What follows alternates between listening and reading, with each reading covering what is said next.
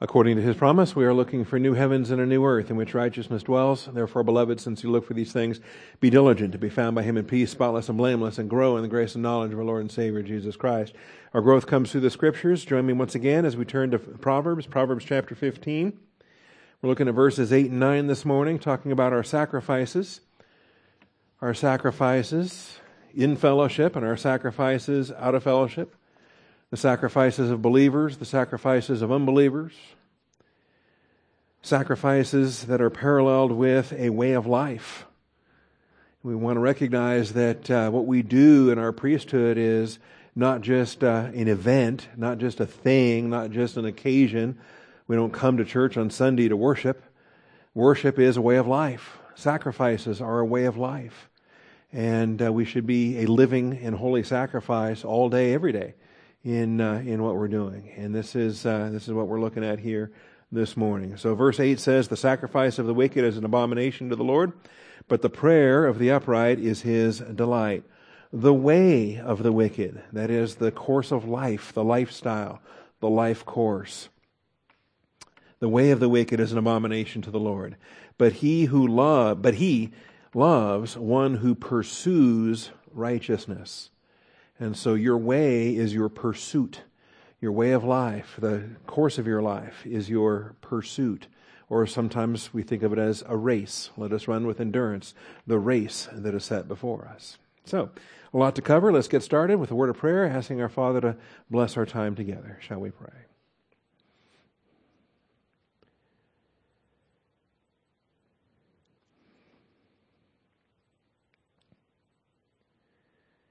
Most gracious Heavenly Father, we do thank you for the truth of your word and for the blessing we have to assemble together. We call upon your faithfulness, Father, to open our eyes, to open our ears, to soften our hearts.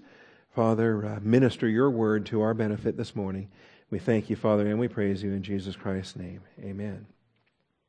All right. And so we are contrasting, and this is point eight in the outline the contrast of wicked and upright is poetically expressed in terms of life course worship, what I'm calling life course worship. And the life course is your way or your pursuit. What is it that you're chasing?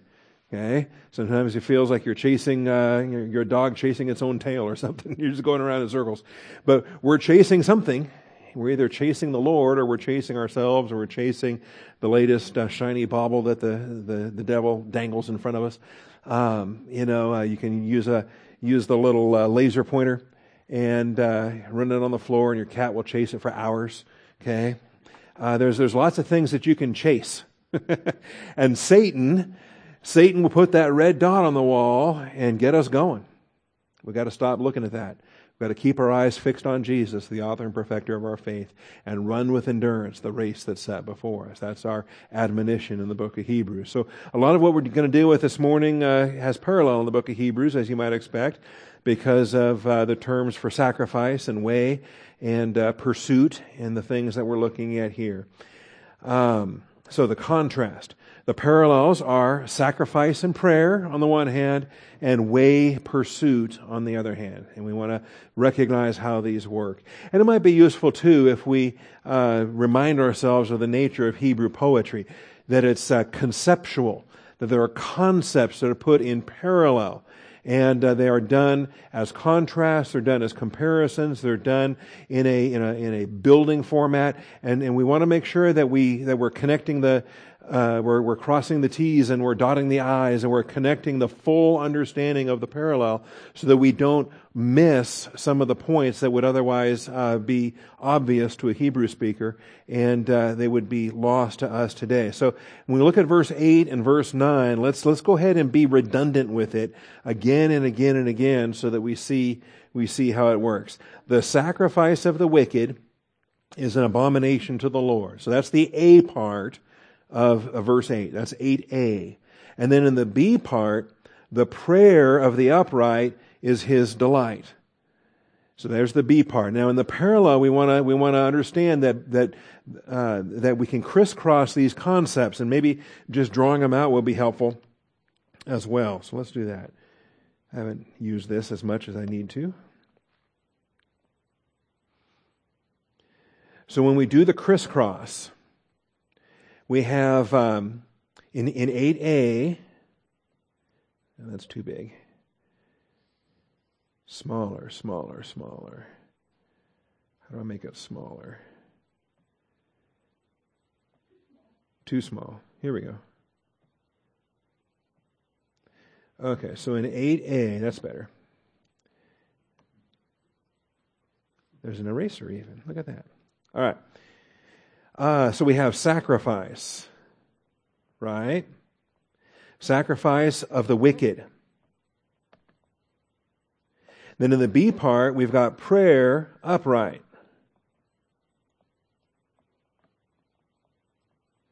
Now, in uh, do the crisscross with this, all right? Because the sacrifice we have the, the, an application towards the wicked, of course, but we also have an application towards the upright. Same thing with prayer. There's the prayer of the upright, but there's also prayer of the wicked because of the way these are being used in parallel. Sacrifice is parallel to prayer. When we're talking about sacrifice, we're talking about prayer as the primary sacrifice. And so we can crisscross these.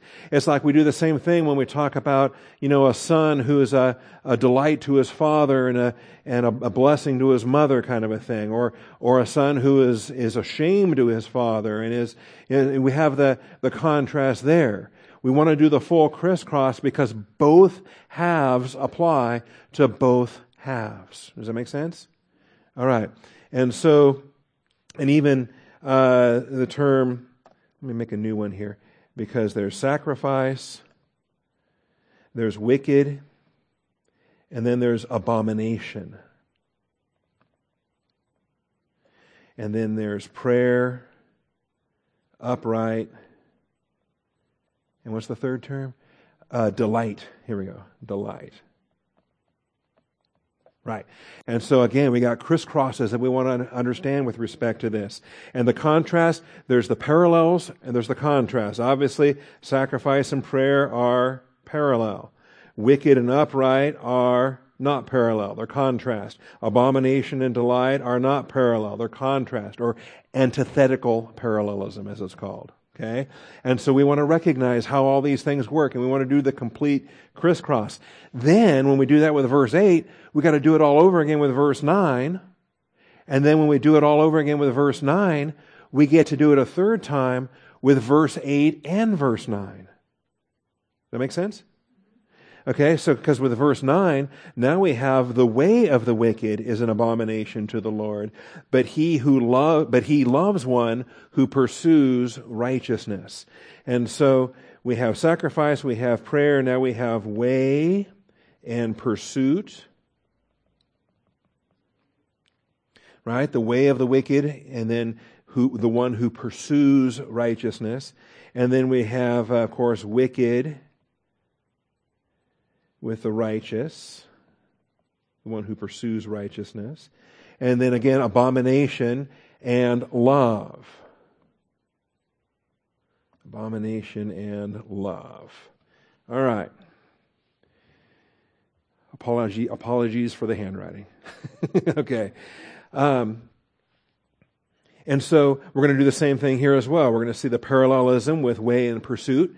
We're going to see the antithetical parallelism or the contrast between wicked and righteous, and then obviously abomination uh, is contrasted with love.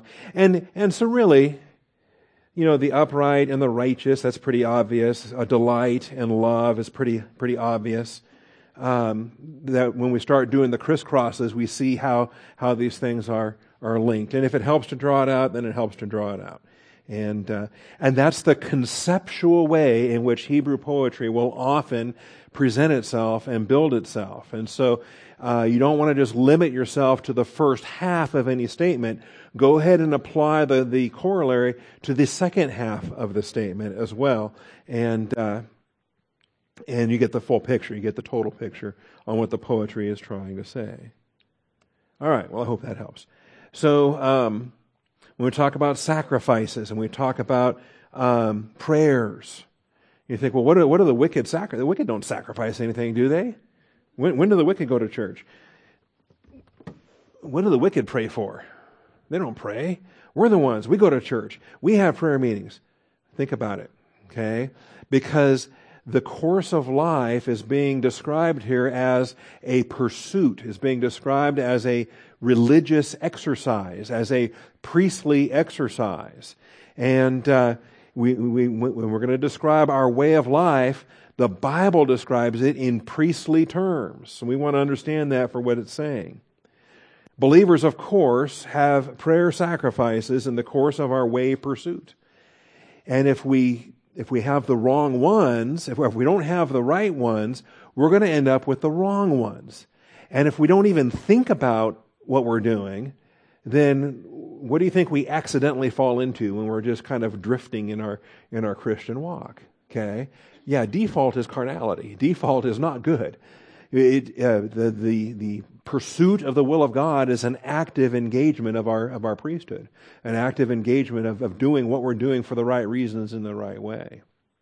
So, um, let's start with the, the easy one first, and then we'll go to the more difficult one second, because the wicked are, uh, are also sacrificing. They're serving their father, the devil. The God of this age, uh, he has plenty of worshipers, okay? And so, uh, the, the course of life, the, the, the uh, way pursued, or the course, the life course uh, worship is, is, is, uh, should be a straightforward issue for us, all right? All right, so believers, of course, have prayer sacrifices in the course of our way pursuit. And let me also, before we look at these verses, let me also say, um, I will make this mistake several times this morning, and let's, we want to kind of avoid it. When we're contrasting the righteous with the wicked, it's very easy to fall into a believer versus unbeliever duality. You know what I'm talking about? However, just because you're saved, you, we, as believers, we can still fall into that wicked category, right? We can go carnal. We are born again, regenerate, we have eternal life. We're going to go to heaven when we die. However, when we go into carnality and we fall into sin and we start pursuing that course of darkness, then we're going to go from subpoint A to subpoint B. okay? We're going to start worshiping as the wicked worship. We're going to start worshiping in the pattern of the wicked sacrifices, the wicked worship, the elementary things of this world. And so um, I should probably rephrase point A with believers in fellowship, okay, um, and, and then contrast it with unbelievers and believers out of fellowship on the other hand, okay. So, anyway, um, the course of our way pursuit. Let's start with uh, Psalm 51:17, and we were here last hour. Uh, the men that were meeting in the, in the Sunday school classroom. This is one of the verses we were looking at in Psalm 51.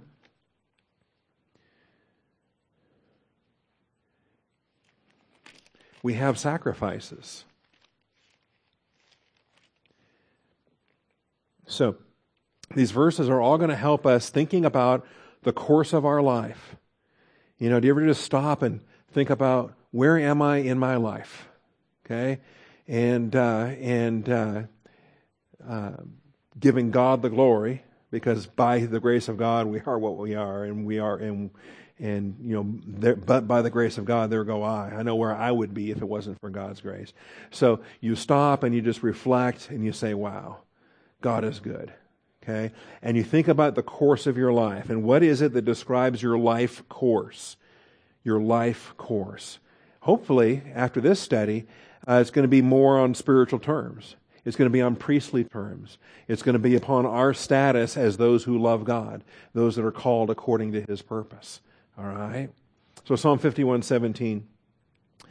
Um, Psalm 51 is the confession of David after his exposure uh, when Nathan the prophet came to him after he had gone into Bathsheba. So this is, this is after nine months and more of carnality. Remember, David didn't confess his sin the night after the fornication. He didn't confess his sin the night after the murder. He hid it for nine months. It's not until the baby's born that then Nathan exposes him and then the baby dies a week later. And, and David has a week of, of repentance and, and prayers and, and, and uh, fasting and grieving and all of that. But he's been in darkness for nine months and longer. He was in darkness for you know, whatever length of time leading up to the adultery and the murder. And so he is coming out of prolonged carnality when he's confessing his sins. And so in these early verses, you've got the confession that's centered on grace. Uh, wash me thoroughly, cleanse me. I know my transgressions, my sin is ever before me. And notice, in the course of all this, there are no sacrifices. There is no goat that's being killed or, or sheep. He can't go to the tabernacle. He can't go to a priest and kill an animal. There's no Levitical sacrifice for his willful sin. But there's prayer. There's a heart confession, and he's voicing that here. And so um, he says in verse 10 Create in me a clean heart, O God. Renew a steadfast spirit within me. He wants to be restored to fellowship. He wants to be cleansed. Verse 9 says, Hide your face from my sins and blot out my iniquities. God does that when we confess our sins. When we confess our sins, He's faithful and just to forgive us our sins and to cleanse us from all unrighteousness. What a blessing. And this is what David's doing here. He says, uh, and it's interesting when he's talking about what he's going to do moving forward, he says, I'm going to teach transgressors your ways, in verse 13, and sinners will be converted to you. He, he knows he's got a ministry now he can uh, he can minister to other sinners, maybe uh, you know that are uh, have uh, sexual weaknesses or have uh, whatever the case may be, uh, adulterers or murderers or whatever the case may be, and he has ministry to believers struggling with sin, and he can go to them in grace and say, "Look, I'm not judging you, I'm not condemning you." uh, I'm a sinner too, and I've been forgiven, and here's, here's where I found grace. And you can have a ministry to transgressors. So, verse 14 Deliver me from blood guiltiness, O God, the God of my salvation. Then my tongue will joyfully sing of your righteousness. O Lord, open my lips that my mouth may declare your praise. He's not going to kill himself with guilt. He knows moving forward, he's going to forget what lies behind, he's going to reach forward to what lies ahead. There's ministry in front of him now. And that ministry is going to praise God for being a God of grace. You do not delight in sacrifice, otherwise I would give it. You are not pleased with burnt offering. There is no sacrifice. There's no Levitical animal that he can butcher. There's no, there's no uh, offering that he can bring. There is nothing there no longer remains a sacrifice for sins. If you go on willfully sinning, there is no sacrifice. There's no burnt offering, guilt offering, sin offering, trespass offering. Leviticus is clear. Deuteronomy is clear. There is no Levitical offering that David could bring or any believer could bring in these circumstances. There no longer remains a sacrifice for sins, but a certain terrifying expectation of judgment. Okay? Book of Hebrews get, gets us into this as well. But notice what he says next. The sacrifices of God are a broken spirit. A broken and contrite heart, O God, you will not despise. And so this is our great provision. This is our, uh, our go to. Day after day, as long as it's called today. Father, I'm going to come to you with a sacrifice of a broken spirit, a contrite heart. I'm repentant. I don't deserve your grace. I don't deserve your forgiveness. Your Son took my place on the cross. And when I confess my sins, He is faithful and just. Not because I've earned it, not because I've deserved it. He is faithful and just because He's already condemned it when He judged it on Jesus Christ. So the sacrifices of God. Now, these are our sacrifices. These are our prayer sacrifices in the course of our way pursuit. And so here I am today. What am I doing today? You know, what are we doing today? What is your life pursuit? What is your life course? And uh, and all too often, you know, people think of their life course in terms of their career. Well, I'm career. Uh, I'm retired Navy. I'm I'm uh, you know whatever my life course is. I'm retired Air Force. I'm retired Army. I'm I'm uh, you know, and people ask, well, what did you do for a living? You know, you talk to an old man in a nursing home and uh, you spent 40 years, you know, working on the railroad or whatever he's been doing. Okay? And so people will define themselves based on that. My dad sold life insurance. Okay. Um, you know, what are we defined as? You know, is that what you want printed on your tombstone? you know, here lies so and so life insurance salesman. You know, what is it we're known for when we're gone? What is your life course? How about a contrite spirit? That, that'd be a good one because it's a primary sacrifice to the Lord. The sacrifices of God are a broken spirit, a broken and contrite heart, O God, you will not despise. And so, as far as a sweet smelling savor that we can offer up before the throne of grace, He will accept it every single time. He will not despise. And so, uh, here's our first sacrifice a broken heart, a contrite spirit, making sure that we're humble. If we're not humble before the Lord, if we've lost our fear of the Lord, forget about anything else. It's a sacrifice. All right. We also have Hosea 6 6.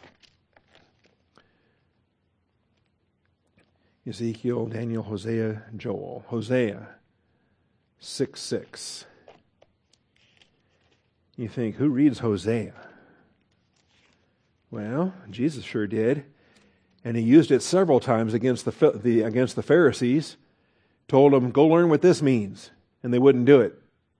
And he comes back a couple chapters later and he says, well, you didn't go and learn what that meant, did you? Because if you would have learned what this means, you wouldn't have condemned the innocent. And he's quoting Hosea. Hosea chapter 6. Come, let us return to the Lord. Sounds like a good chapter. All right? You ever been in a place where you're not intimate with the Lord, but you want to you want to go back to that? He has torn us, but he will heal us. He has wounded us, but he will bandage us. Now, why has he done that? What discipline am I under? And what is my promise of restoration? He will revive us after two days. He will raise us up on the third day. Wow. What's the significance of the third day? That's kind of cool, right? But think about it. Not only, of course, it's prophetic and it's looking forward to the resurrection of Christ, but it, think about the, the doctrine, though. and What is the application with respect to my own restoration to fellowship, my own restoration to intimacy, the lingering consequences of my sin? You know, a confession of sin, I am instantaneously restored to fellowship, but I, not, I don't have all those consequences washed away. Okay? I mean, it may be one, you know, one night of carnality and now there's pregnancy, now there's a baby, now there's 18 years of raising a kid. There's, there's consequences for one night of sin. Okay? And I do think it's interesting, though, that he does phrase it in the terms of uh, he will revive us after two days and raise us up on the third day, that we may live before him. So let us know, let us press on to know the Lord. I'm going to come through my discipline and I'm going to know the Lord better in the process of it. He's going forth as certain as the dawn. He will come to us like the rain, like the spring rain, watering the earth. All right. Um, verse 4 What shall I do with you, O Ephraim? What shall I do with you, O Judah? For your loyalty is like a morning cloud and like the dew which goes away early. Now, the chesed loyalty is what's being emphasized in this. Our blessed loving kindness, our chesed, our loyalty. And for Ephraim and for Judah, it was a vapor. It, it would barely appear and then burn away quicker than anything, like a morning cloud, like dew, which goes away early. Yeah, there's a little bit to start with, but it doesn't take much heat, and it's gone absolutely gone. And that's the that's the problem with, Eph, with Ephraim, the northern kingdom, Judah, the southern kingdom, and their chesed was like dew, the tiniest little heat, and it's gone. Therefore, I have hewn them in pieces by the prophets. I have slain them by the words of my mouth. And when Yahweh's prophet was preaching, the words would, could be very cutting, and sometimes literally so when the prophets would chop up Agag and things like that. Uh, some of the Old Testament prophets were pretty brutal, both metaphorically and literally. And so uh, the judgments on you are like the light that goes forth. For I delight in loyalty rather than sacrifice, and in the knowledge of God rather than burnt offerings. And so we want to make sure that we have, again, this heart attitude. And so if in uh, Psalm 51, in verse 17, the, uh, the application there was the contrite spirit, the, bro- the broken spirit and contrite heart, here, here, the application is chesed, is chesed loyalty. So add that to your list. These are our sacrifices, or better than sacrifices. All right. So that's Hosea 6 6. And like I say, a couple times uh, you'll find this verse gets quoted in Matthew. Jesus cites this. The, the, Pharisees were great for religious legalism. They were great for all these following the rules and doing all these externals, but their inner heart was ugly. It was, it was actually horrendous. And Jesus challenged them several times, go and learn what this means. Go and learn what this means. And they wouldn't do it. All right. Romans 12:1. What are some other sacrifices that we have? I mean, just those first two are powerful enough, are they not? Remind ourselves today that the contrite heart is a sacrifice. Remind ourselves today that loyalty is better than sacrifice. Romans 12:1 I urge you brethren by the mercies of God to present your bodies a living and holy sacrifice acceptable to God, which is your spiritual service of worship. I think everything we see in Proverbs 15, 8 and 9 can be, can be understood here in this one verse. We have your life way. We have your course. We have your pursuit. We have your worship. We have your prayers. We have your sacrifices. All of this is right here in verse 1. And it has to do with our daily life. What are we doing today? We woke up this morning. There's a grace, a grace gift, right? he didn't promise us today. We woke up this morning. In fact, I woke up three times this morning. I had a terrible night of sleep. Finally, at 4:30, I said, "Well, enough of that. I'm awake. Thank you, Lord. It's a new day, and let's let's do this." Okay. And uh, yeah, when, when you're when you're showered and dressed and ready to go, and it's not even 5 a.m. yet, well, all right. There's there's work to do. That's right. It's a long day in front of you. But Romans 12:1 says it's, it's to present myself before God as a living sacrifice. Here I am, send me. Here I am. And, uh, and it's a living sacrifice because Jesus Christ gave the once and for all death. He died to sin. Now we can be dead to sin and alive to God in Christ Jesus. It's all about the living sacrifice now as we walk in the newness of life. And so I urge you, brethren, by the mercies of God, present your bodies, everything I do in the body. That's my career, that's my marriage, that's my family, that's my everything I do in temporal life should have as the motivation my spiritual life. Operating in the will of God. Operating as a living sacrifice. This is my spiritual service of worship not being conformed to the world, but being transformed by the renewing of my mind. I'm living out the Word of God today so that you may demonstrate the will of God, that which is good and acceptable and perfect. So when you are a believer and you are living your life as an expression of the Word of God, that's your worship. That is your worship, your spiritual service of worship. And we want to think of it in these terms. We have prayer sacrifices in the course of our way pursuit. Okay? Our life, this is our life course worship. And so uh, let's start thinking of it in those terms. Let's start praying about it in those terms. We, we can start a day with Father, today is a day for my Melchizedek priesthood. Today is a day, and everything I do is going to be according to your word, in your will, the good and acceptable and perfect will of God. And so, what do you have for me today? And operate in those terms. Okay? And notice, all of this is true regardless of whether I'm a doctor, I'm a lawyer, I'm a truck driver, I'm a ditch digger, whatever it is.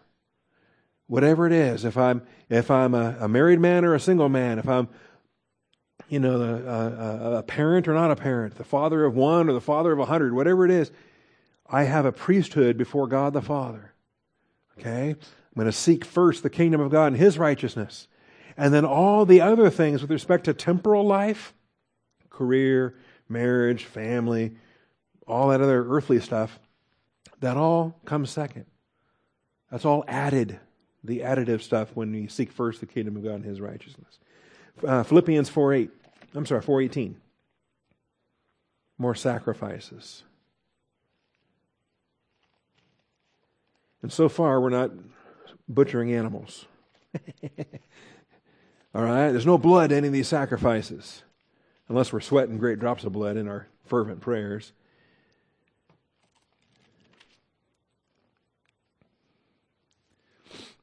And uh, this is actually uh, with respect to some money that had been donated. It talks about uh, uh, verse 12 I know how to get along in humble means, I know how to live in prosperity. Paul in his ministry had had some very thin seasons and he'd had some very fat seasons. He'd had uh, some times when they were very well supplied and all the bills were paid and things were great. They had other times when uh, they were not so supplied and not everything got paid and things weren't as uh, as financially well off. Things were still fine. We're still in the will of God and things are still great spiritually speaking. So you learn how to do both. You learn the secret of being filled and going hungry, of having abundance and suffering need. But then he tells the Philippians, You've done well with me to share with me in my affliction.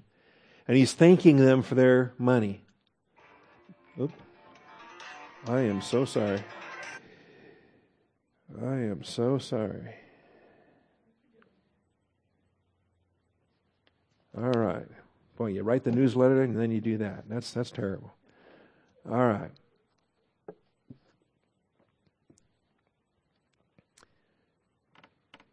Where was I? In fellowship. Here we go. Um, money. And in the sharing of, uh, of funds, he says, Nevertheless, you have done well to share with me. And, uh, and they had a season when they couldn't. They had a season when they weren't able to, but now at last they're able to. Verse 10 says, Now at last. So there was a time that they couldn't, but now at last they're able to. And uh, in verse 15, he says, Even in Macedonia, uh, you were the only church that shared with me. You yourselves also know Philippians. That the first preaching of the gospel after I left Macedonia, no church shared with me in the matter of giving and receiving, but you alone. Even in Thessalonica, you sent a gift more than once for my needs. Not that I seek the gift itself, but I seek for the profit which increases to your account. Here is where he takes it from a physical thing to a spiritual thing. He takes it from earthly money to spiritual wealth. Because they're sending him US dollars, okay? Or not, not US dollars in 51 AD.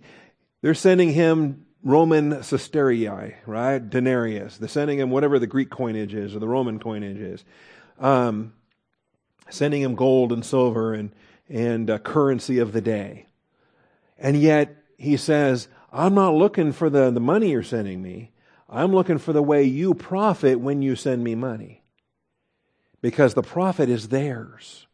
It's more blessed to give than to receive. And so when they're giving money, you see how this works?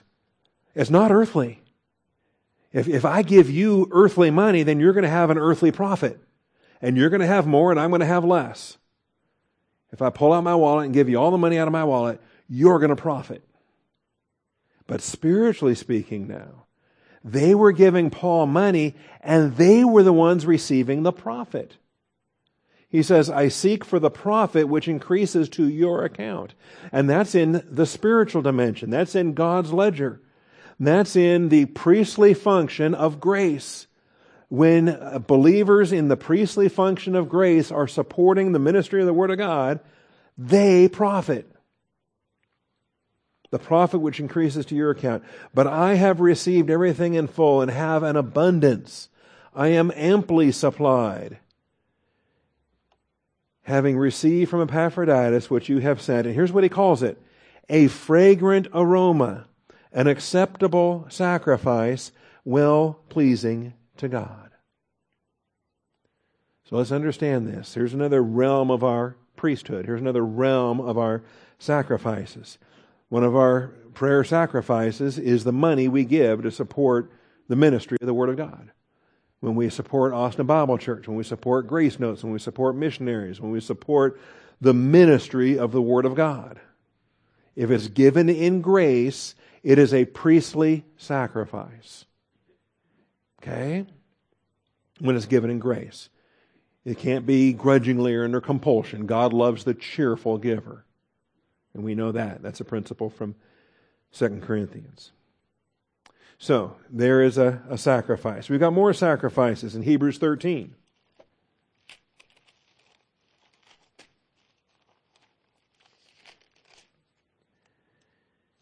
Hebrews 13.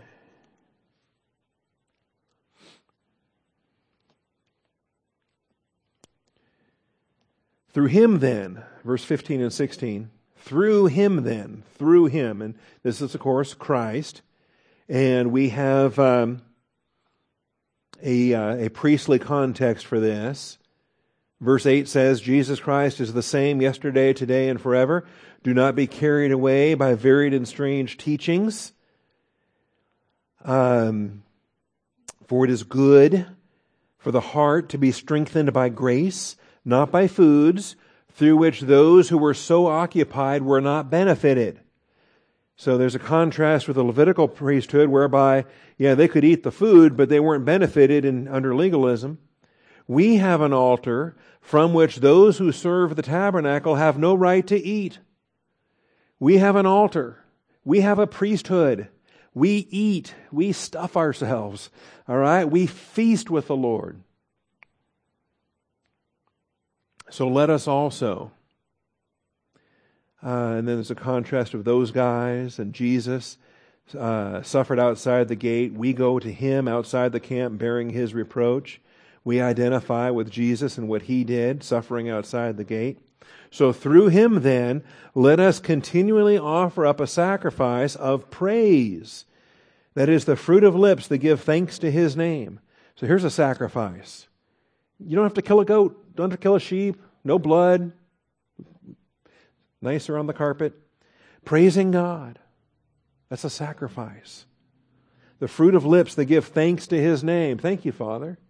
Thank you for the car crash. Thank you for, because in everything give thanks. Thank you for everything. Give you the praise. Do not neglect in doing good and sharing for with such sacrifices God is pleased. So here's, uh, the, again, the context, the perspective for this. I want to do something good. What do I want to do? Well, what do I want to do? Okay. I want to, I want to do something good. Well, what do I want to do? For whom? For Christ. Okay. I want to do something good for Christ. And how, in earthly terms, is that going to be reflected? Oh, okay. Well, Here's someone that's a brother of Christ. Here's someone that's a sister of Christ. Okay? And so I want to, you know, take them to a doctor appointment or whatever I want to do. Okay? Now, an unbeliever could drive them to a doctor's appointment. But I want to do something good for Jesus Christ. And so this but now becomes my priestly sacrifice. I'm going to offer this up as a sweet smelling savor. I'm going to say, Father, thank you for the grace. Thank you for the, the privilege of being your servant, of operating in my priesthood. And I want to do good. Okay? And it's not spelled out. It's not like uh, Leviticus where it spells out uh, uh, with, with all the nth degree of, of, uh, of all the detail in that. It's very general. It's very wide open. Okay? And it's not like there's a pecking order of goodness whereby, you know, this is better than this, is better than this, is better than this. It's all good. It's all good when it's done with the right motivation, when it's done by a Melchizedek believer priest for the glory of Jesus Christ. Again, not grudgingly, not under compulsion. God loves the cheerful giver. If you're doing good and grudgingly, and you're hating every minute of it, and uh, yeah, yeah, you might still get them to their appointment, you might still get them home, but you just piled up a whole stack of wood, hay, and stubble. The Father's going to burn that to smithereens first chance he gets when you stand before the judgment seat of Christ. That could have been gold, silver, precious stones. That could have been eternally rewardable. And you just threw it away. All right. Am I making sense? Is this okay?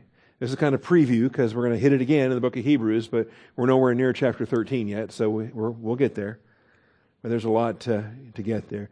Doing good and sharing. And what do we share? Sharing is our term for fellowship. Sharing is, it might be money, might be time, might be tangible, but it might just be the fellowship of the Word of God. It might be the fellowship of, uh, of sharing a Bible passage, sharing an encouragement, sharing an answer to prayer, sharing, hey, let me tell you how God answered prayer. Hey, let me tell you the circumstances God put me in. Hey, let me tell you what, you know, I had a conversation with an unbeliever the other night and, and, uh, just, I don't even know where this verse came from, but just out of the blue, he was asking me something and this verse popped into my head and I was able to, to, to share this verse. I don't even, I don't remember the last time I even read that verse, but the Holy Spirit dusted off my memory and put it out there. Okay.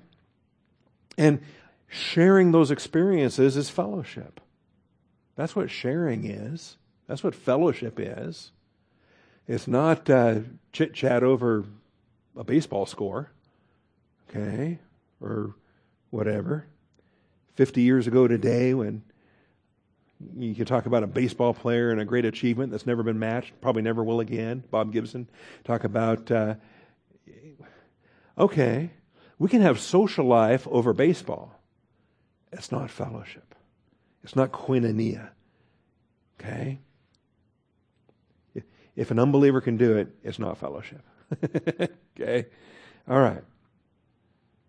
So, doing good and sharing with such sacrifices, God is pleased. All right. Verse, um, 1 Peter, 1 Peter 2, 4 and 5. 1 Peter 2, verses 4 and 5.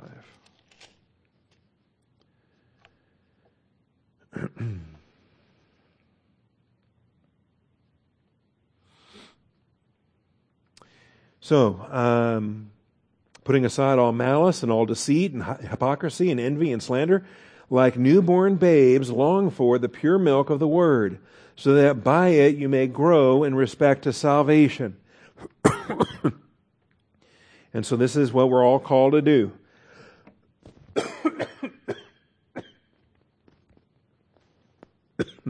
Excuse me.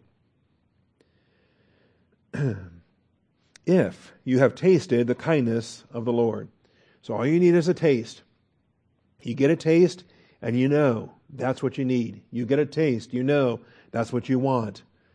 And uh, all you need is that first taste and you know it. And then you, you're going to spend the rest of your life learning the Word of God. And coming to Him as to a living stone, which has been rejected by men, but is choice and precious in the sight of God. This is what we do. We're coming to Him. Now we come to Him when we're saved, but we keep coming to Him. We come to Him again and again and again every time that we're going to worship, every time we're going to uh, function in our priesthood. We come to Him, okay? And then through Him we come to the Father. You all also, as living stones, are being built up as a spiritual house for a holy priesthood. Now I love this. We are living stones. And you talk about a powerful metaphor.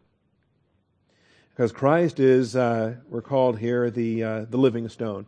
Coming to him as to a living stone, rejected by men, but choice and precious in the sight of God. There's a whole realm of doctrine with respect to that. Jesus Christ is the chief cornerstone, right? He is the stone which the builders rejected. The, the stone, uh, they rejected it, they stumbled over it, they're, they're broken, but it's the, the chief cornerstone. It's the foundation stone of our priesthood. so, not only is he a living stone, we are living stones. Okay? And that's bizarre to me. And I, I, I, I want to sit down with a geologist some point and talk to maybe we can get uh, Steve Austin to come back and or just talk to a geologist. Explain this to me. Maybe somebody here is smart enough to explain this to me, because you know I, I get this. I, I, are stones living?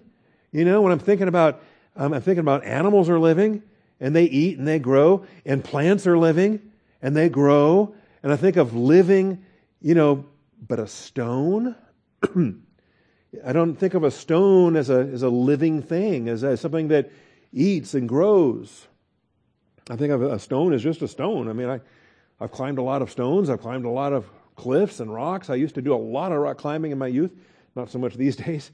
But um, how, how does a stone live? What's a living stone versus a dead stone? So after class, uh, explain that to me. But we are living stones, okay? Because Jesus is a living stone.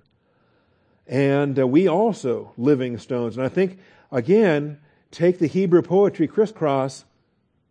If he was choice and precious in the sight of God, what are we? Choice and precious in the sight of God, right? He doesn't, the, you don't, it's redundant to repeat the whole statement, but you also, as living stones, choice and precious in the sight of God, are being built up as a spiritual house for a holy priesthood to offer up spiritual sacrifices acceptable to God through Jesus Christ. So we have sacrifices. And these sacrifices are in our priesthood and connected to our position in Christ. Okay? Living stones, not dead things, not dead things that just sit there, but living, growing. that means we're interacting with every other living stone as, as we grow, as they grow, as we all grow together. all right. So we have that. Now, these are our sacrifices. What about the unbeliever? What about the wicked? What about us when we're carnal?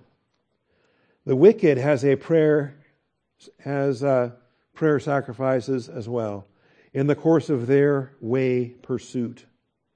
In the course of their way pursuit. And you think, well, I don't really think about the wicked and what they do in, in priestly terms. Start. Start thinking about the wicked and what they do in priestly terms because it is a priesthood. It's a satanic priesthood. They are serving the God of this age. if they are serving the God of this age, if they are his acolytes, why not think of it in priestly terms? I may just have to quit. This is terrible.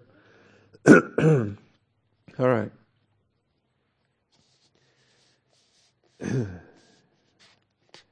well,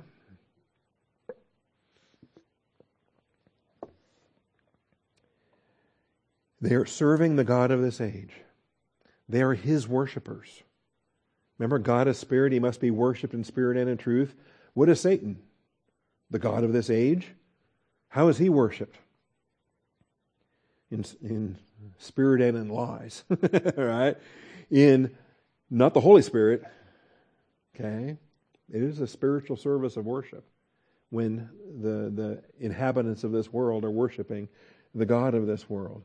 And it's not just Proverbs 15. Again, the uh, sacrifice of the wicked. There it is. They're sacrificing.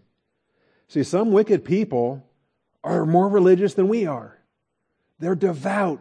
They're moral and they're wicked. All right. And it's an abomination of the Lord. The, uh, the way of the wicked, the prayer of the wicked, the life pursuit of the wicked, all these terms, they are applied to the wicked. The sacrifice, the prayer, the way, the pursuit of the wicked is an abomination to God, no matter how religious they are. So, what are their sacrifices? And some of their sacrifices look like your sacrifices. They're just for the wrong motivation. They're, they're good things, but they're not for the glory of Jesus Christ. They're not under the filling of the Holy Spirit. And then sometimes also, they're just deeds of, deeds of wickedness. How about Proverbs 21 27?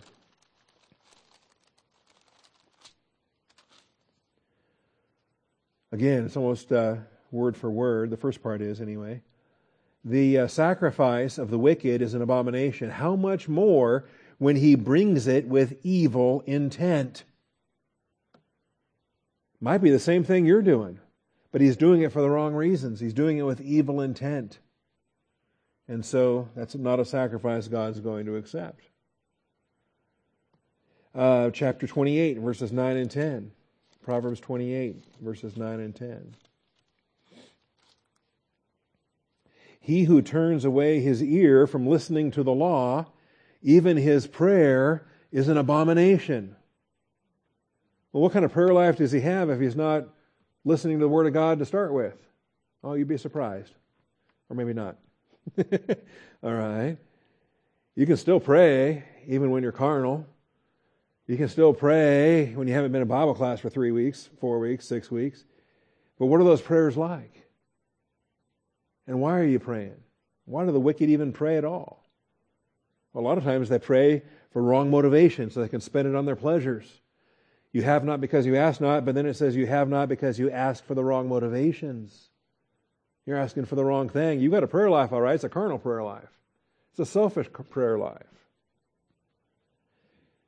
Verse 10 He who leads the upright astray in an evil way will himself fall into his own pit, but the blameless will inherit good.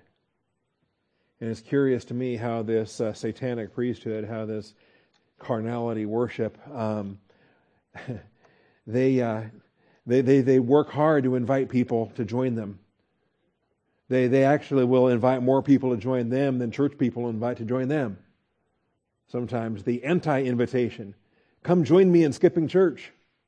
They invite more people to join them in skipping church than they ever invited to join them in going to church.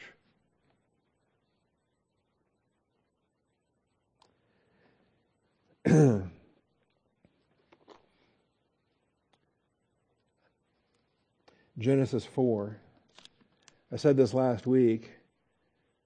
The very first sacrifice we ever read about by a human is done by an unbeliever. You ever think about that? Cain brought an offering. Cain wasn't even saved.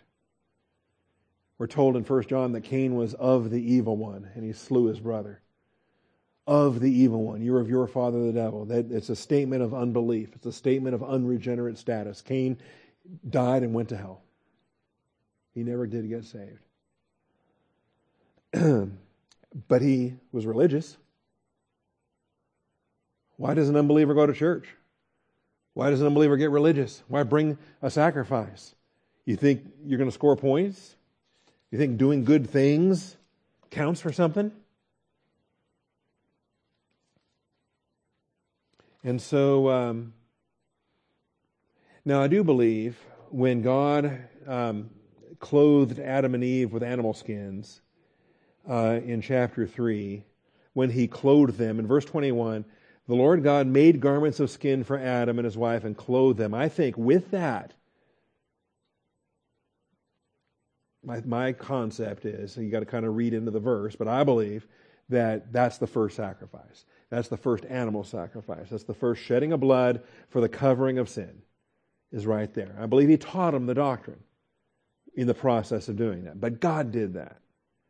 The first sacrifice we see of, of a human being doing it is in uh, Genesis chapter 4. And it's not Adam and Eve, but they must have learned this, uh, Cain and Abel learned this somewhere. So um, it came about in the course of time. So uh, in verse 2, Abel was a keeper of flocks, Cain was a tiller of the ground. Nothing wrong with it either, right? both valid occupations. So it came about in the course of time that Cain brought an offering to the Lord of the fruit of the ground. Abel, on his part, brought of the firstlings of his flock and of the fat portions. And the Lord had regard for Abel and for his offering.